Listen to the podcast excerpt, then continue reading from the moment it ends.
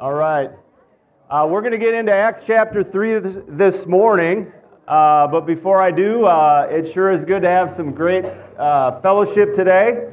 Uh, the, there is definitely a good, a, a, good vibe in the room today, uh, this morning. And I personally am grateful for friends.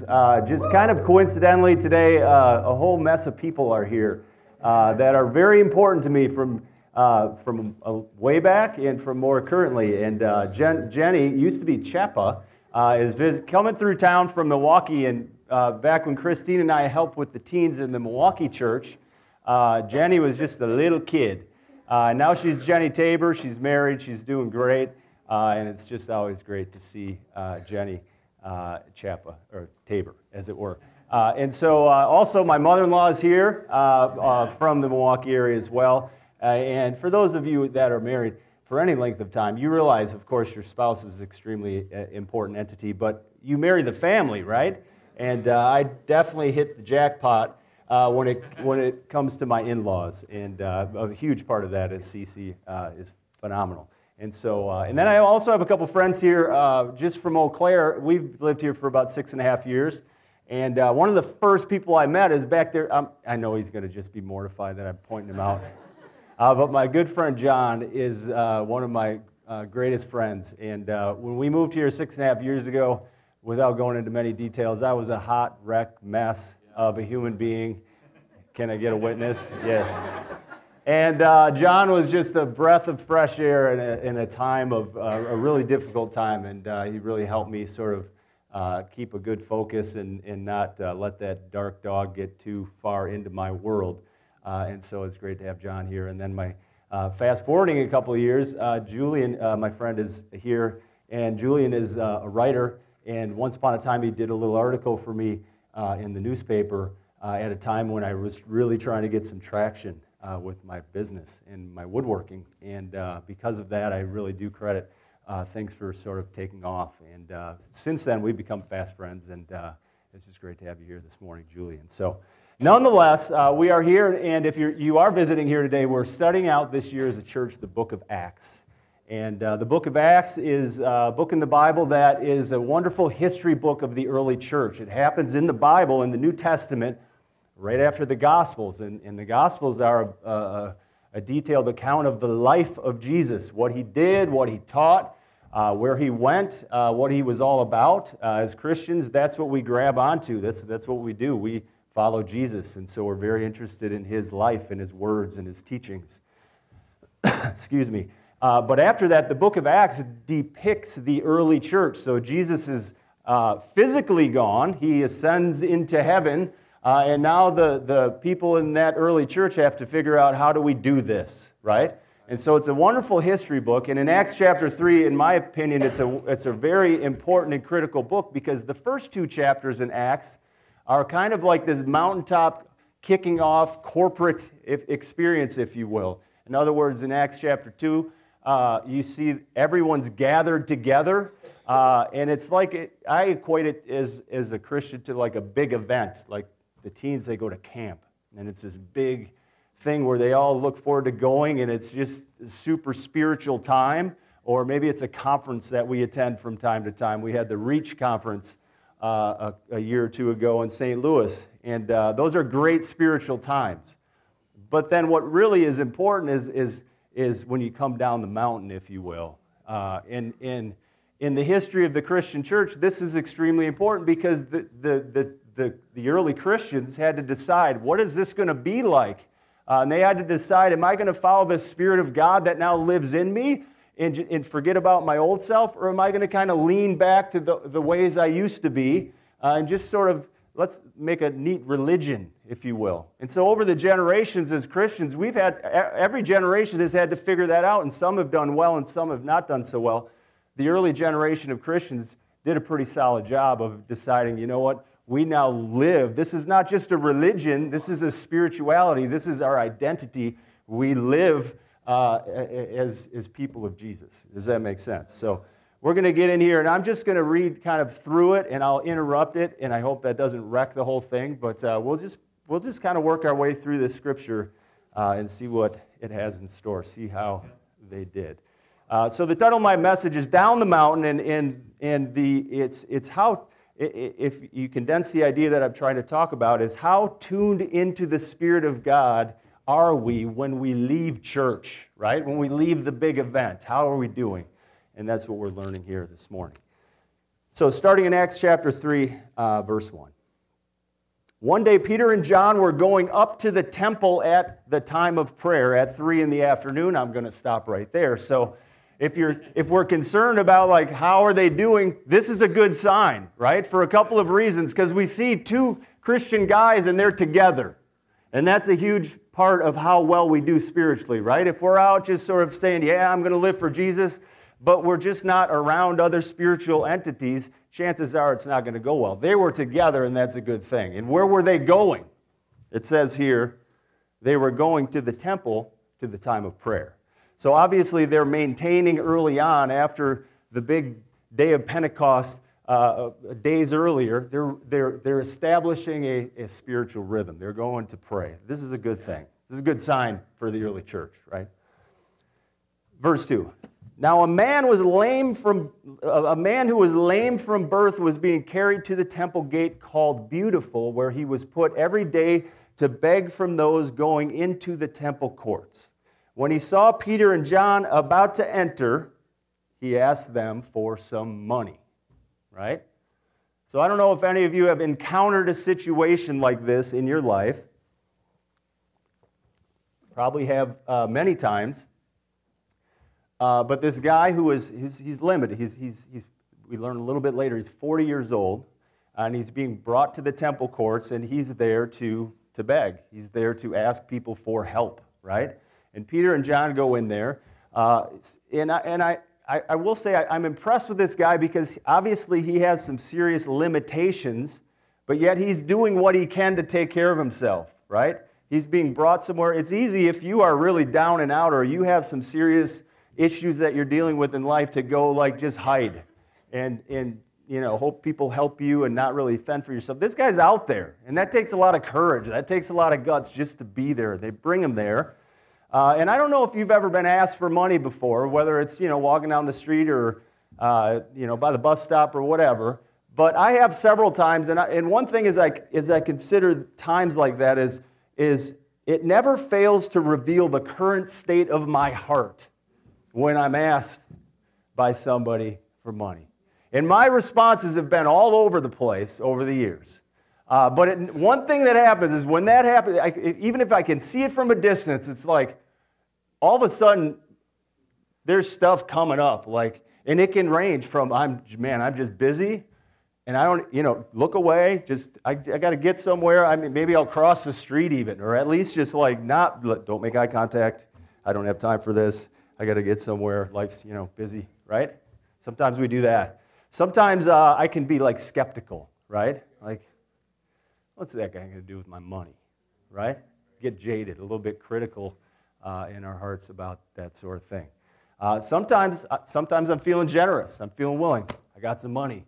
Things have been going well lately. Why not? I'll engage. Let's do this, right?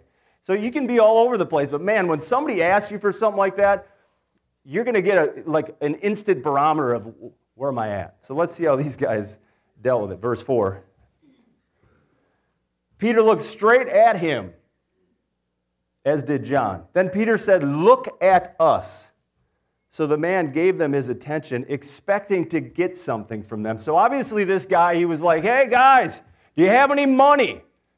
And he must have looked away, right? And maybe it was just, man, the guy's living in a state of humiliation in a lot of ways. He's, Hey, guys, can you help me? Maybe he puts his head down, or maybe he's looking around. I'm sure he's used to being uh, rejected quite often in this line of, of, of work, in this vocation, right? But these guys come in and they look straight at him, right? They're engaging him. Uh, and this is positive. And it says, so the man gave them his attention. He's probably like, oh, okay, it's on. I might get some dough here. I'm going to, oh, and maybe, you know, uh, of course, this guy's used to looking and watching people that he's asking. So he know he's probably pretty in tune with, you know, who's, who's open and who's not, who's in a hurry, who is jaded, and all that sort of thing. And so he looks at these guys and he's thinking, ooh, I got one on the line here, right? I got a bite, right? And so he's looking at them, and they're looking at him, and he's gauging, and he's sitting up maybe as best he can, and he's like, okay, what do you guys got? Then Peter said, Silver or gold I do not have. I don't know about you, but if there's one time I don't want to be generous in my life at all, like it's when I'm and when, when I'm broke, when I'm chasing bills around, when I'm stressed out about the finances, when I can't pay the bills, I don't want to. A, I can't give you money, and B, I'm usually a little preoccupied with how am I going to make ends meet, right? Kudos to Peter. He didn't have any money, and I'm going to go on the fact that he wasn't lying. I've done that before. I don't have any money when there's like, you know, fat stacks in my back pocket. But I'm going to guess uh, the Apostle Peter didn't have any money, right? Right. All right, so he says, Silver and gold, I, I don't have any money. But what I do have, I give you. He's in this posture of giving, generosity. And he says, In the name of Jesus Christ of Nazareth, walk.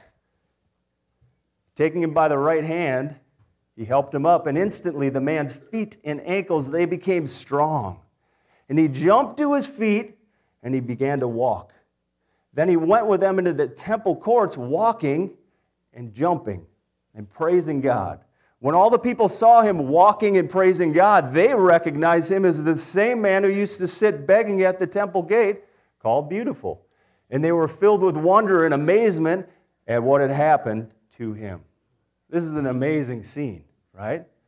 First of all, I can't help but think, you know, Peter, we know him in the Bible as the guy who he's zealous, and there's at times he can get a little bit ahead of himself and say things that probably he wish. He's kind of like Chris Moose, right?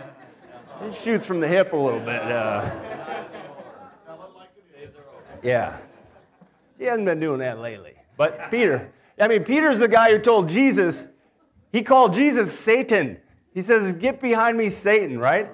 So I can't help but think, and I don't know, I, I have no grounds for this whatsoever, but I imagine the look on John's face when the, he said, In the name of Jesus, walk.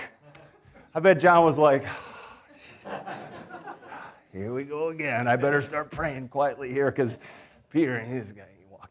And maybe Peter had a half a second, and when he said that, he was reaching down for the guy's hand. Oh, gosh, what did I just say? Please walk. But the guy, he reaches out and he touches this guy, right?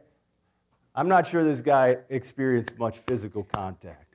When you're a beggar, you know, people at best, they're like, here, here you go. Peter reaches out and touches this guy. And I'm thinking that had to be a great moment. And while he's being touched, this guy, 40 years old, from birth, he's not been able to walk.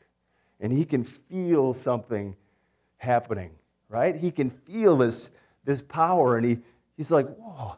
And he gets up off the ground for the first time. And he's instantly able to. He jumps up, it says. He jumps up. It's like, whoa. And then he's jumping some more. He's, oh, he's walking. And man, he's cruising all over the place and he's pumped and he's praising God. He's like, wow, I'm healed. This is an amazing time. This is a beautiful moment in the gospel where someone took time to give and they changed somebody's whole life forever and ever. Uh, it's a beautiful thing. And so, right here in time now, Peter and, and John, they had a choice to make. This guy's pumped up. They could, I mean, they, they, they had a choice to do whatever they wanted next. They could have fist bumped and been like, man, that was cool. Let's cruise. Let's do this more. Uh, or find somebody else. They could have thought in their heads, you know what? We changed one life today. Now let's go back to our own stuff and maybe tomorrow we'll change another life, right? They had all these choices in what to do. They could have ducked out, got a little puffed up, who knows? But instead, what we see as we read on is they, what they were most important uh, and focused on is sharing the thing that they had that was of the very greatest value to them right? So we read on here. Before we read on, I do want to give a little context here. So we got to understand. So they're in this temple court. So you got the, the, the, the mostly the religious folks of that time, the, the Jewish population. They were there. They went to the temple as was their custom to pray. But you also have to understand it was just a couple months earlier that Jesus was put to death, right? You, and, and of course, uh, we understand that the Jews put Jesus to death. So you got this, this climate there in Jerusalem where the, Roman, the Romans governed uh, the whole town, but within that, the Jews lived. And they actually, the Romans wanted to release Jesus, but the Jews were like, no, no, no, crucify him. So there's all this tension.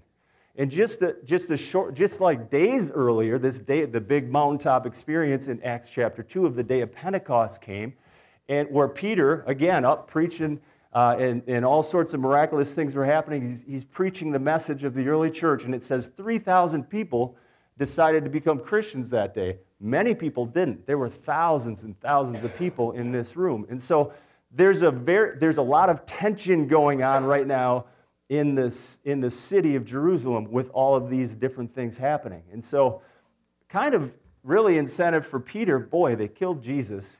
If I keep opening my mouth, right, what's going to happen to me? We just healed one guy. It, the invitation to call it good enough here for Peter and John was super great. Uh, and, but instead, they saw an opportunity to glorify God all the more. So we'll read here in verse 11. You guys tracking on all this? Okay. While the man held on to Peter and John, so I'll stop again. Think about it. He's holding on to him now, right? And he's pumped up. He wants to be close to him. But the fact of the matter is, this guy's been running and jumping for the first time in his life. And for 40 years, I'm guessing there's some atrophy happening up in his lung. He's not had much cardiovascular, like, you know, treadmill sort of thing. So after all this running around and the adrenaline of, holy cow, I can walk, he's like, he's probably like, I'm sticking around here, but just let me just grab a. So that's how I see it. Anyways, uh, the man held on to Peter and John, and all the people were astonished and came running to them in the place called Solomon's Colonnade. When people saw this, he said to them, Fellow Israelites, why does this surprise you? Why do you stare at us as if by our own power or godliness we had made this man walk? They're very quick right here to deflect any. This, this isn't about me. Let me, let, let's give credit to where credit is due. This is a beautiful thing. And then he says, The God of Abraham, Isaac, and Jacob, the God of our fathers, had, has glorified his servant Jesus. And then he's kind of coming at him here in a way, but I think he's got a real compassionate voice. He says, You handed him over to be killed. You disowned him before Pilate. He's reminding them, man, guys, just a little while ago, a couple months back, remember this? This is what happened. And, he's connecting these dots. You handed him over to be killed. Lost my place.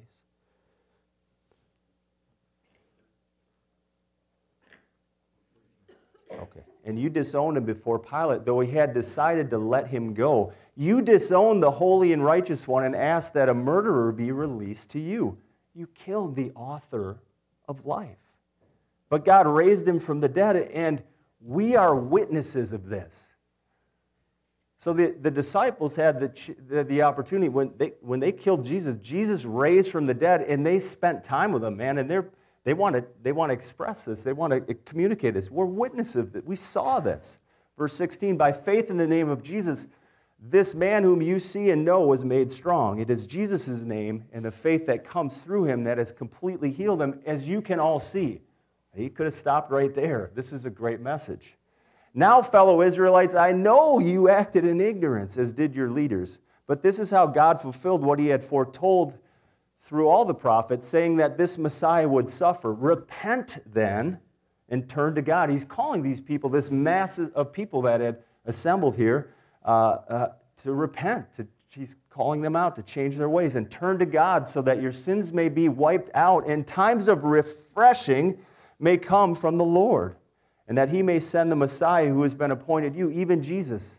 Heaven must receive him until the time comes for God to restore everything, as he promised long ago through his holy prophets. For Moses said, The Lord your God will raise up for you a prophet like me among your own people. You must listen to everything he tells you. Anyone who does not listen to him will be completely cut off from their people. Indeed, the, indeed beginning with Samuel, all the prophets who have spoken have foretold these days. And you are heirs to the prophets and the covenant God made with your fathers. He said to Abraham, Through your offspring, all peoples on earth will be blessed. When God raised up his servant, he sent him first to you to bless you by turning each of you from your wicked ways. We'll stop right there. So it's clear these guys put an enormous value on their faith. It wasn't about healing somebody.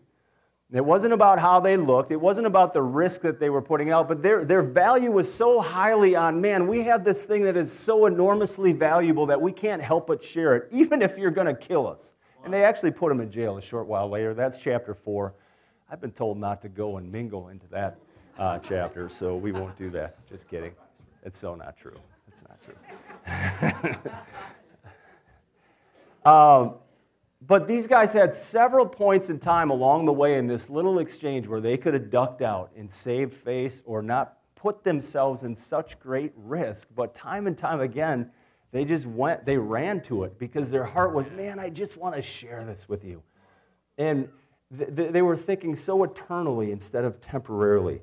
And so I equate this to these guys were, were very spiritually in tune, right? They're in tune spiritually. They're running at the, they're hitting on all cylinders, if you will. And so, as a guy, I build furniture for a living. If you're visiting here, I don't, I'm not the boss around here. Uh, well, Jesus is actually, but Joel's our pastor. He leads the church. But I, I build things. And so I have a, a, shop with tools and a sawmill and like woodworking tools and things. And so I know the importance of a finely tuned tool. When a tool isn't, everything isn't running well, you can, you can usually hear a little something's off and you, you kind of get to know your tools. And man, if you don't fix them, they tend to really get worse, and then all of a sudden something catastrophic happens, and now you have a large expense. And so I got a new tool a couple months ago, and I brought it in here today. Uh, I got some, it's a very impressive tool, and I just had to show it to you because I think it, there's connections here. Uh, and it's called an Alaskan sawmill. They're going to bring it out here. And here we go. A uh, little bigger than your average sawmill, or I mean chainsaw uh, bar. It's 66 inches, and this is a Stihl 064. Uh, thank you, Spencer. You're doing a great job. Thank you, uh, this has 88 cc's uh, and plenty of torque, and this isn't just for anybody to, to mess around with, but I also have a picture of this thing in action. So you don't just pick this thing up and start lopping trees off with, you know, freehand. It's actually used, there's a rack system there, and underneath it is the chainsaw. I'm on the far end uh, with good respiratory habits, right, honey? Uh, and then my, my buddy Rick's over there, and we're, what, what this thing does is actually make slabs of wood uh, out of really big logs. And so part of the stuff I do involves this. And so this, so I got this tool a couple months ago, and I'm excited. Did a little research on it because I, the sawmill, I, the other sawmill I have, only can cut a log up to about like this. This guy, well, you can just see, is uh, capable of much, much more. Uh, but only, only if it's in tune. So we get this thing in the shop, and I'm excited. And we get it all set up. And the first thing you got to realize is a normal chainsaw has a, they have these blades here uh, the chains, and they go around. There's little blades on them, and they have to be sharp, of course. But this kind of chainsaw requires a little different angle on the blade than your average saw, it's because when you, if you'd use this with an average uh, uh, uh, chainsaw blade, you'd go into the wood and it would, it's, it's very aggressive, right? And with trying to cut so much wood, it either it either jumps into the wood so much and the, the motor seizes up, or it'll actually, it's very dangerous. It'll kick back. Uh, and this thing, you don't want to wield this around when it's spinning. I mean, people can get hurt uh, extremely, uh, like fatally, if, you, if you're not really careful. And so it took me a while to figure this out, and so I had to get the right blade. And this is, has a, a lesser angle, and it's, it's better. So we got that set up after it was wrong to begin with. The other thing with these chainsaws is there's two little places you put fluids, and one of them is for the, the bar oil. Most of you guys know this. A lot of the guys are nodding, yeah, I know this. I got a chainsaw. And the bar oil isn't to fuel the motor. The bar oil is actually to drip on the blade as it turns around, right? So as you're cutting wood, there's a lot of friction in, and it gets hot. And so if you drip oil on here, uh, it lubricates that and kind of keeps it working well. It keeps everything flowing. Well, the problem with just this one here is that by the time it gets all the way down here, this oil drips here, and it's coming around the bend, it's kind of out of oil, right? So things were getting hot.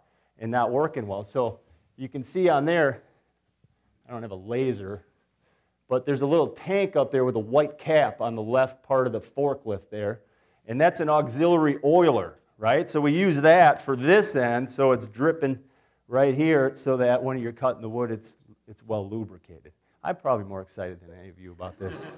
Uh, whatever. Uh, and then the last thing is normally you put 50 to 1 fuel in this, uh, but you can actually burn this machine up if you do that. With this, you need 40 to 1. You need a little extra because there's a lot of power here, right? And so, again, you run the risk. If you have the wrong fuel in here uh, and you start using it, you'll burn up the whole motor. And if you burn up the whole motor, you, that, that's basically worthless, right? And so that's my sermon. Have a good day. now, why do I say this? Why do I say this? Uh, I, think, I think those three components are like super tied into how we do as Christians and how well tuned in we are as Christians.